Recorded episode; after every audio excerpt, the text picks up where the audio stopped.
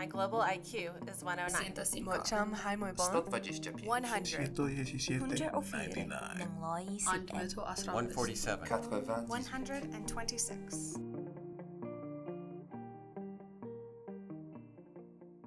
Hello, everyone. At one time, the typical daily intake at the National Security Agency included nearly 445,000 email address books from Yahoo and over 82,000 from Facebook. I'm Jim Falk, President of the World Affairs Council of Dallas Fort Worth, and thank you so much for joining us. Today's conversation is with Bart Gellman, who joins us to discuss his new book, Dark Mirror Edward Snowden in the American Surveillance State which was published just a few weeks ago by Penguin Press.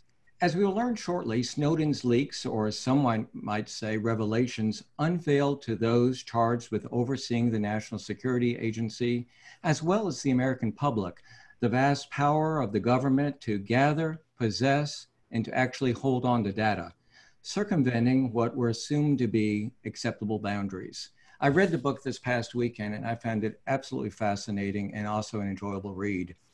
Let me tell you a little bit about Bart. Bart is a graduate of Princeton University. He was a Rhodes Scholar, and he's currently a staff writer at the Atlantic Magazine um, and a senior fellow at the Century Foundation. He also wrote the New York Times bestseller Angler, all about Vice President Dick Cheney. Uh, his strong association with the Washington Post goes back just slightly over two decades, where he covered legal, diplomatic, military matters, and he was also the bureau chief in Jerusalem for a few years. In 2013, Edward Snowden reached out to him, as well as to Glenn Greenwald and to documentary filmmaker Laura Poitras. And from those initial contacts, the story begins. Uh, Bart led the post coverage of uh, the NSA and Edward Snowden and all of the revelations. And we'll be touching on most of that, as much as that as we can today. He won the Pulitzer Prize in 2014, he and his team, uh, Pulitzer Prize for Public Service for their coverage of Edward Snowden and the NSA. And in 2002, he also won a Pulitzer with his Washington Post team uh, for the coverage of the 9 11 terrorist attack and the aftermath. So, Bart, congratulations on your book. Like I said, I enjoyed it, learned a lot. Thanks very much for inviting me. As I mentioned, this is a question that I've listened to one or two of your podcasts, and you get asked all the time, and you get a, probably a little tired of responding, but it is a question that people probably tend to have, while reasonable people may disagree on how uh, Edward Snowden uh, released the data and what he released. You do not describe him either neither as a spy nor do you consider his acts to be acts of treason. Uh, why not? Well, treason is well defined in the Constitution, and it's it's a simple test. Uh, it means that you've transferred your allegiance to another country at war with the United States, with the intention of harming your own country, with the intention of harming the United States. Uh, and there's just no plausible argument that this is has anything to do with Ed Snowden. He uh, has not transferred his allegiance to another country. He's living in another country that he did not choose to go to. Uh, he is.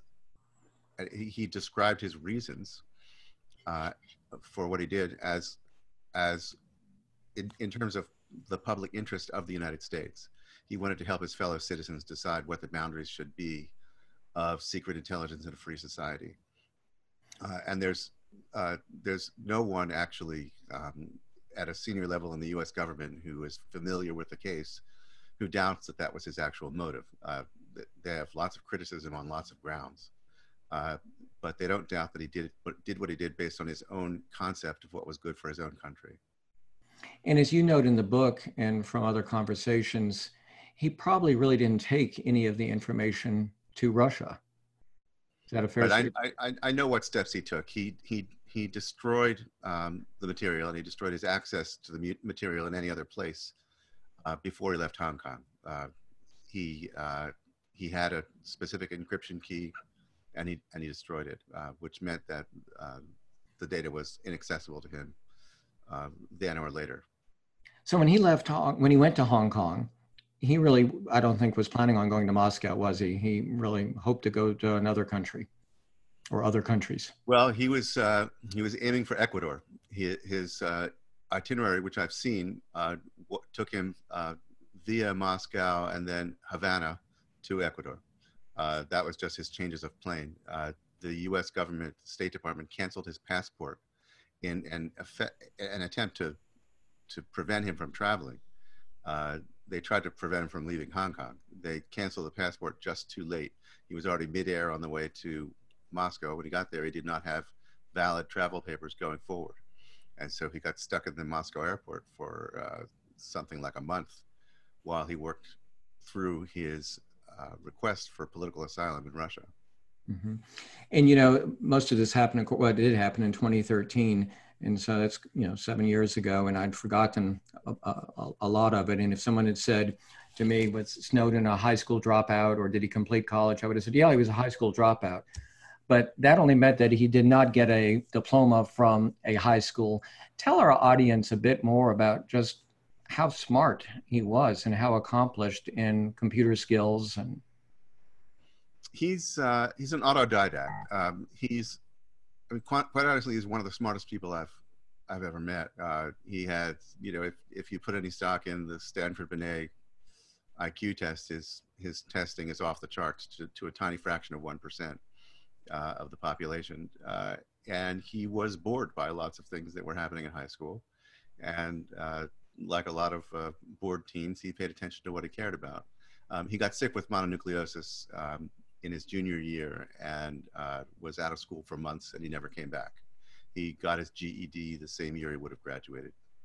He took a bunch of college level courses and a, a bunch of engineering courses, uh, computer engineering courses. Uh, sometimes he took the exams for certifications without even taking the courses. Uh, hmm. he, he would he would master you know some body of knowledge become a microsoft certified security engineer for example or systems engineer without fully uh, finishing the uh, the coursework, but he was able to pass the seven part exam. Uh, so he he taught himself uh, computer skills, and he was quite proficient.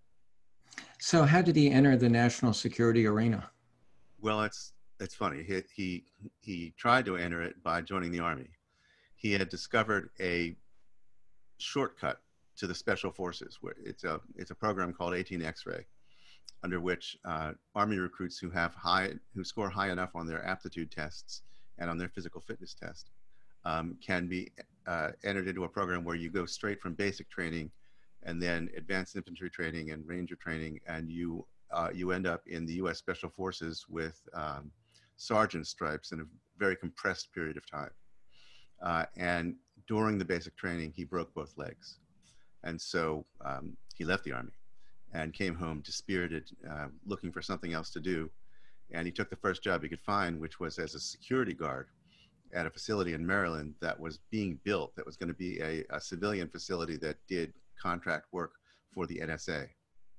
So, in order to be a security guard there, he had to have a classified clearance.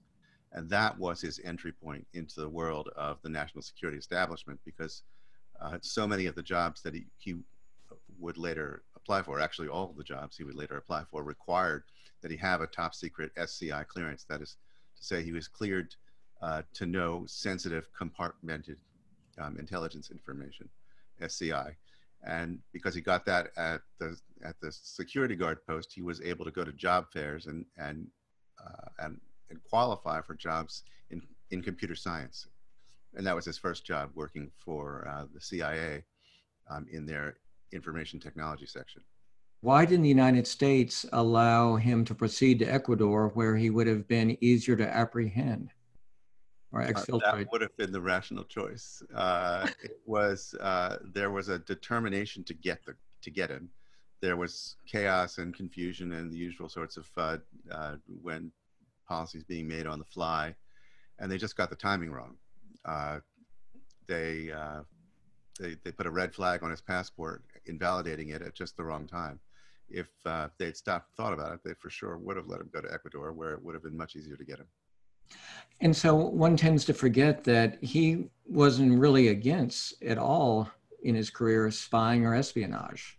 It was 9/11 that caused him to uh, want to join the army. Uh, he was he came from a military family, uh, family of uh, Coast Guard uh, warrant officers and officers, and he believed uh, in the mission. He's um, he's kind of a libertarian. It's hard to characterize his politics, but he came in believing that he would be serving the country by working for the intelligence services. What what really turned him?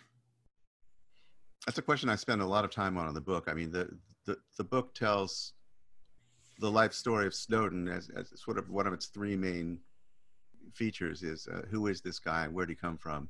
How did he learn how to do what he did? Why did he do what he did? Uh, and it's a tough one to call. I, I doubt there was any one moment. He has tried on occasion in interviews to say that it was this or that moment that that caused him to do it, but I think there was a gradual uh, uh, process of disillusionment, of seeing things that bothered him. Uh, uh he saw that intelligence gathering can be kind of messy and uh, ethically compromised uh, when he was stationed at, at uh, in Geneva for the CIA, and he saw things at the NSA that truly disturbed him uh, in terms of, you know, this was his introduction to the secret world in which um, U.S. intelligence agencies were gathering immense quantities of information about their own citizens, among others. Uh, this is not something you know in, until and unless you work there because those boundaries had been shifted in secret um, uh, in ways that the American public not only didn't know, but uh, were being misled about. So those things started to build up and bother him. And, you know, the, it takes a certain personality, and we could talk about that as well. You know, I, I'd, I'd like to get more into his personality because he's uh, like now in Moscow, as, as you've had some conversations with him on the phone and, and also have seen him, you've been to Moscow. He's really quite comfortable now. I mean, he does as as as you said many times in the book. Um, he doesn't need a lot of possessions. He misses his milkshakes, but as you said, he doesn't have a blender. Well, the the actual fact is that he refuses to confirm or deny possession of a blender, uh, and it sounds funny, but it's part of the extraordinary operational security that he has practiced in order to protect himself. And it is true that U.S. intelligence assets are capable of detecting the electromagnetic emanations of household appliances. And if they knew he had a blender, and then, they could, you know, look in in candidate apartments for his location and determine whether there was a blender there or not. And so he just habitually won't offer clues uh, that could be used to locate him. And he's still incredibly cautious about his personal effects, his computer. He is. Uh, I would go and spend, you know, a couple of days at a time with him, uh, very, very long days. So we would have three meals together. And uh, when he went up to go to the bathroom, he, he picked up his laptop and brought it with him. Uh, you know, even with me as a reporter he trusted, uh, he wasn't going to leave his electronics exposed. And I said, Isn't that going a little bit far? And he said, You know, it's not that hard to do it. And if anything I can do to cut down on the attack surface, I'll do it. Didn't Snowden get disillusioned while with the CIA in Geneva, where the agency was trying to catch a Swiss banker in a compromising position? That's one of the stories he's told, uh, and I alluded I, I, alluded to it earlier. Uh, the uh, it was it was a, a banker uh, from Saudi Arabia uh, who uh, they were trying to bring from a sort of a friendly uh, cocktail party conversation relationship to um, an agent relationship in which uh, the banker would be working for the CIA, and that wasn't happening. And so uh, they made use of the fact that they, they got him drunk, uh, knowing he was about to drive, called the police uh, secretly so that he would be arrested for drunk driving, and uh, offered help get him out of it if he would cooperate. And Snowden just saw that as, as, as dirty pool. Dallas Baptist University is a global, Christ centered institution whose students are making an impact in business, law, medicine, education, public service, and the list goes on. DBU is honored to sponsor the Global IQ podcast and to offer a significant scholarship for World Affairs Council members towards a Master's in International Studies. For further information about this scholarship or about DBU in general, email Lee Bratcher at leeb at dbu.edu. as a reporter, can you walk us through your thought process when you first connected with Snowden and saw the document? So, you know, go back a little bit before that. How did Snowden reach out to you? Right. So this is a story I tell. I, I give a complete sort of uh, no holds barred, part the curtains, uh, real time account of exactly how I proceeded. Um, how did Snowden first reach out to me? Um, how did I vet him, and so on. Uh, I have the benefit of our verbatim conversations because almost all of our communication, um, even to this day, is done uh, by uh, either live or, or uh, time delayed chat over anonymous channels.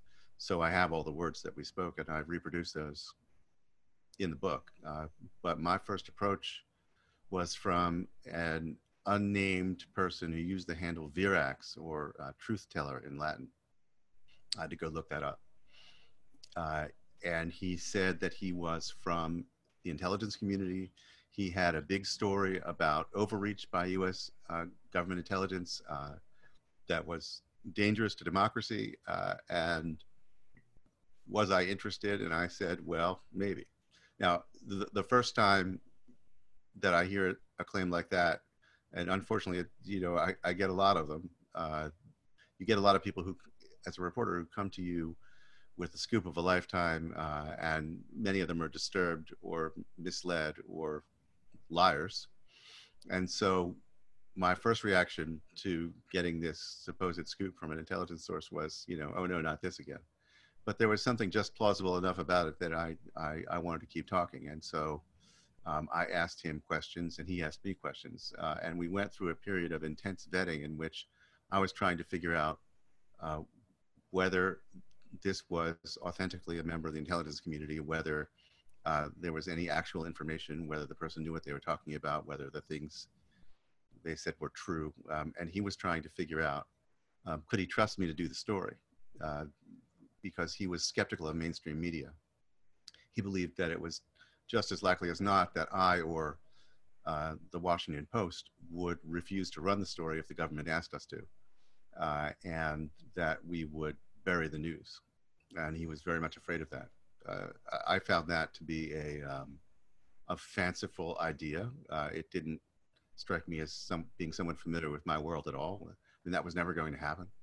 Uh, but he took some persuading. But at that point, you weren't with the Washington Post, and I guess at the same time, he was also reaching out to Glenn Greenwald. So why you? Why you know Washington? You weren't with the Washington Post, but you certainly had a reputation. So why did he reach out to you? And you know, to use the phrase, the mainstream media, was it to provide a certain degree of legitimacy, or to be sure it was read in D.C.? Uh, well, I think both of those things are true, but I wasn't his first choice. I mean, his first choice was Glenn Greenwald. He reached out to Glenn in uh, December and January, and Glenn did not respond because uh, Snowden required uh, communications to be encrypted. Uh, he was not going to talk about the stuff on open email. He said, "Please, uh, Glenn, learn how to use the encryption software, and and and here's what you need to know." And Glenn ignored that, and then he made a a, a video, uh, an anonymous video for Glenn saying. Here, let me walk you through it. Here's how you use the software. And Glenn ignored that. So he went then to Laura Poitras, the filmmaker, uh, and uh, Laura, and you're friends with her. You've known her for a long time, right? Laura and I had known each other, uh, and uh, she had once come to me for help with encryption. In fact, because I'm one of these sort of propeller heads who early on came to think I needed to uh, worry about digital security and the digital exhaust left by me and my sources uh, that I needed to protect myself and Laura was in a position where she needed to protect herself and she got advice from me. Uh, she came to me after Verax reached out to her and said, I've got this alleged source. I'm worried that it's a setup. I'm worried that it's not true. I'm worried that you know, it could be any number of things. Can you help me figure this out? And then she got Snowden's permission to talk to me um, after I went back and forth many times with him. Uh, so I was asking him dozens of questions more than dozens, uh, about the purported document that he was going to give me because we were talking about one document. Uh, and how would I know that it was authentic and uh, what kind of chain of custody could he describe for it and who was it from and was it, you know, some low level staff draft or was it uh, authoritative somehow about what it was talking about? And this is all without having seen the document yet. I'm trying to authenticate it almost without seeing it um, until, until he's ready, ready to show it to me. And then, you know, the day comes and he sends the one document. This is a document describing the so-called PRISM program, which obtained uh, high volumes of information from large US internet companies. Uh, and then the next day came another unexpected drop. Uh, and this one had tens of thousands of documents. And uh, the truth is, I was overwhelmed by that. I was, I was uh, frightened by it. I didn't know how to protect it. I didn't know how to authenticate and uh, and verify the information in such a large quantity of documents. I wasn't prepared to crowdsource it because I, I saw right away that there were things in there that should not be public. Uh, and Snowden himself did not think they should all be public. If he wanted them all public, he would have put them on the internet, uh, or he would have gone to WikiLeaks, uh, which. Uh, so where was he at this point in time? Was he in, in Hawaii? Uh, I, my my uh, early communications with him, he was in Hawaii. I didn't know that, and he transferred the documents on one of his first days in Hong Kong. I also didn't know that. Uh, it was not until the second tranche of documents came that he told me his name and his whereabouts. Hmm. So we have uh, a, few more Snowden questions and we'll uh, broaden the conversation. Uh, Mike Goodman has asked two questions here. Is Snowden in contact at all with Ed Lee Howard, a CIA uh, agent who defected to Moscow, CIA officer who defected to Moscow during the Cold War? Um, is Snowden serving as a consultant for the Russian Foreign Intelligence Service? Uh, the first answer I don't know the answer to. I, I, I, I am morally certain that Snowden is not in touch with Ed Lee Howard. He doesn't want any association with defectors. He is not a defector himself. Uh, doesn't see himself that way. And let's let, let me spend another 30 seconds on that. Sure. If you want to go work for Foreign Intelligence Service, um, the way to do it is not to uh, steal documents, make contact with three journalists, uh, uh, and then share all the documents with the journalists. I mean, if you're a foreign intelligence service, what you want is exclusive access uh, to secrets that the that the target government doesn't know have been lost. That's your that's your first choice. Um, if you decide that you want to leak some of those documents for strategic effect, as Russia has subsequently done, um, you want to make that decision yourself. You don't want to have some guy dump a great big pile of them on on three different journalists uh, and leave to them to decide what to make public and when. It just the the the fact pattern just doesn't fit.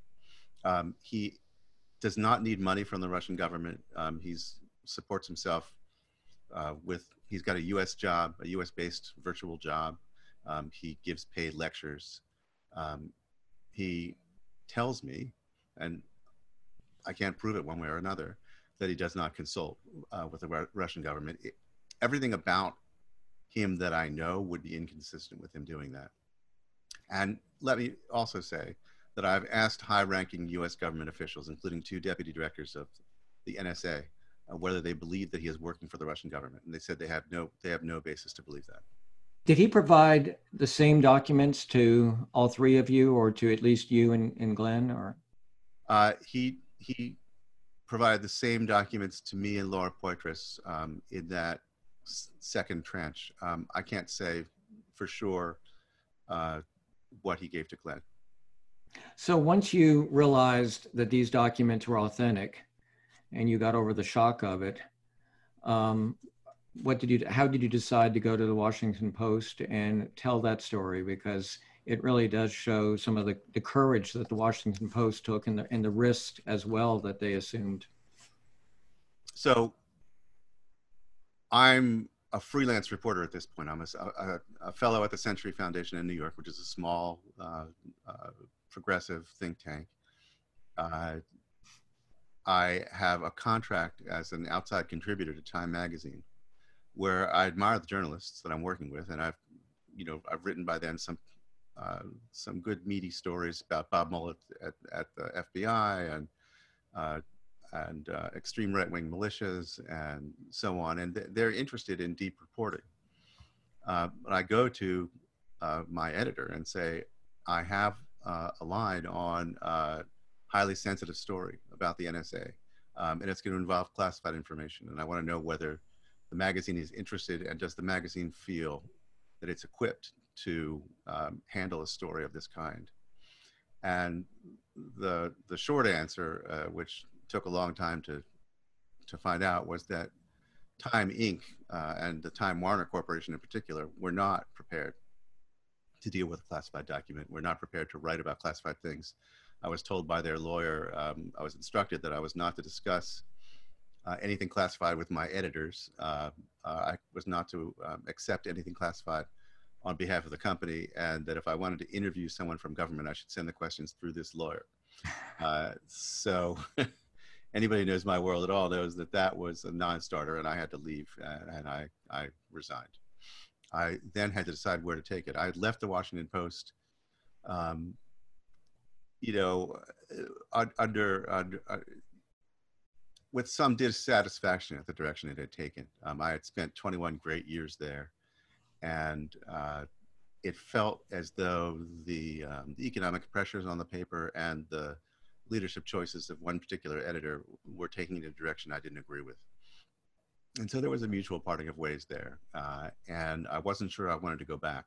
But they had this new editor who had a great reputation, a guy named Marty Baron, um, who came from the Boston Globe um, and is portrayed in the movie Spotlight, which I highly recommend as, as a surprisingly accurate uh, portrayal of how journalism really works. Uh, and Marty had a great reputation, and I decided that, that I should go back to the place I knew. I, I called the investigative editor, who I knew well, uh, at home one Sunday night, and I said, I need a meeting with the new boss as soon as possible. Um, and he said, About what? And I said, It's about a story uh, it has something to do with national security. I can't say anything more about it on the phone, but he won't regret it. And this editor became exasperated, and he actually ended up hanging up on me. I mean, you know, is that all you can tell me? You want me to tell my boss that he's got to meet some guy who used to work here, uh, but he won't say what about? I mean, it sounds it sounded kooky. Yeah. Uh, he eventually um, did make the meeting happen, and I went in, and well, let me add something there because you yeah. said it in the book. He called you back and he said he noticed a bit of fear in your voice. He said that if I was afraid, then that made that made him afraid, or it made him. Yeah. There must be. He realized it was really important. That we had done we had done substantial work together. I, he knew who I was. He knew uh, the kind of work I do, uh, and he decided to just take a flyer on this and and uh, and take a leap of faith uh, and it was a big leap for him because you know he had a new editor in chief who was the executive editor who uh, didn't know him well and he was putting his neck on the line saying you know, this this meeting will be worth your time well i go in and i i I asked that the lawyers be there too. So I'm meeting with the ed- top editor and his number two, and uh, and the company lawyers and an outside counsel from uh, Williams and Connolly and the first thing I did is I asked everyone to please take the batteries out of their cell phones or, or remove them from the room. And so I'm starting off already, you know, people are looking at me like I've asked them to peel off their socks. Uh, right. Uh, and uh, I said, this seems a little much, but it, it's, it's relevant. Uh, and I, I, I, gave him a sense of what the first story was, the PRISM story. And I said that um, this was more sensitive document than the Post had ever possessed. Um, you know, anybody like me who's covered national security for years has run across classified information before because classification is so rampant uh, that you can't talk about anything to do with intelligence or war or foreign policy without straying very quickly into classified material. But to have in your possession the full text of a document, um, uh, thousands of words, um, that's contemporary and stamped SCI, uh, sensitive compartmented information, that uh, was nothing unusual. It was unique. And I said, there's there's stuff in this document that should not be public. Um, that it that is um, it just not in the public interest to to disclose it. I mean, this document had in it uh, pictures of uh, terrorists who were being surveilled. Um, it had in it, uh, I'm being careful here. It, Real it, sources and methods, I guess, as well. described, right? It described uh, it described particulars of targets and things that the NSA had learned about those targets, which, if disclosed, uh, would end those operations. Uh, you know, country X would find out, would be able to understand right away how it was being spied on. Uh, and country X was a legitimate adversary, and uh, there was lots of news value in this. I mean, I found out about a WMD program in a country of interest that um, has not been made public, uh, but disclosing it would blow the source, and I had no intention of doing that. Uh, so I told the paper it was going to have to be able to store this material in a safe place. We were going to need a, a, a safe and a special locked room with no windows and a computer that had its networking hardware removed from it, and uh, we would have to ha- have the material encrypted and the encryption key kept in a different room from the material itself, and so on and so forth. And I'm I'm I'm reading off this list of conditions before I can even talk to them, and I I felt like I sounded uh, I sounded loopy. I sounded like someone you throw out of your office. Uh, mm-hmm. But Marty did not throw me out of his office, and then I asked him to do something that the lawyer suggested he not do, and Marty said yes. And the law, the Washington Post agreed to pay your legal fees and so they forth? did. They took me under their umbrella, and, that, and that, that was a, a, relief because I already knew that uh, I was at risk on on uh, several legal fronts for uh, for possessing this material uh, and discussing it with anyone and uh, publishing a story about it. That all those things uh, were arguably breaches of the Espionage Act of 1917, which, if it does forbid those things, is, I hope, probably unconstitutional. Uh, uh, that if you if you construe the law broadly enough to cover uh, First Amendment protected activities, uh, then the law should be struck down uh, as overbroad and uh, and unconstitutional. But no one knows because it's never been tested. And we may see what happens with Bolton's book about the release if of classified material. Well, there. Um, it, it would be different because he is someone like Snowden who had lawful access to classified information and then allegedly is giving access to that information to someone who does not have lawful access. Uh, and uh, the Espionage Act forbids that. It, in fact, those two elements alone uh, are sufficient to convict you. There's no public interest defense. Uh, there's no um, there's no defense at all, actually.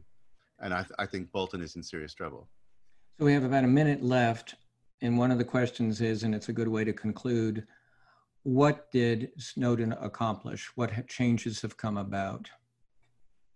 I think he accomplished uh, a great deal. Uh, uh, two major areas. One is in the public debate. Uh, if you believe in democracy, if you believe in self government, uh, if you believe that the government works for us, then there has to be public debate about major aspects of policy. And if the government is going to use secret secret law to change the boundaries uh, of government intelligence of its own people, uh, if it is going to say it's doing one thing and actually do something else, uh, then the public just can't abide that. We can't have we can't have a democracy in which the government is free to keep any secret from us, including what it's doing to us. So he made possible a public debate and uh, a great deal more transparency about those big decisions. Um, it's also a direct result of Snowden that we are much more secure in our electronic communications today than we were then. Uh, it, it's because of him uh, directly that uh, the by far the largest part of the internet is now traveling encrypted. That's why you see a little padlock in the top of your browser bar, HTTPS uh, at the beginning of your links. Uh, that was not the case seven years ago. Uh, what you, if, if you were a Yahoo Mail customer, your uh, your your email went back and forth unencrypted, um, and and hackers and fraudsters um, and privacy invaders could easily read what you were um, writing. Uh, and now all those things are done over locked internet connections which has made us all much more secure, uh, not just against surveillance, but against fraud uh, and, and other kinds of bad well, behavior on the net.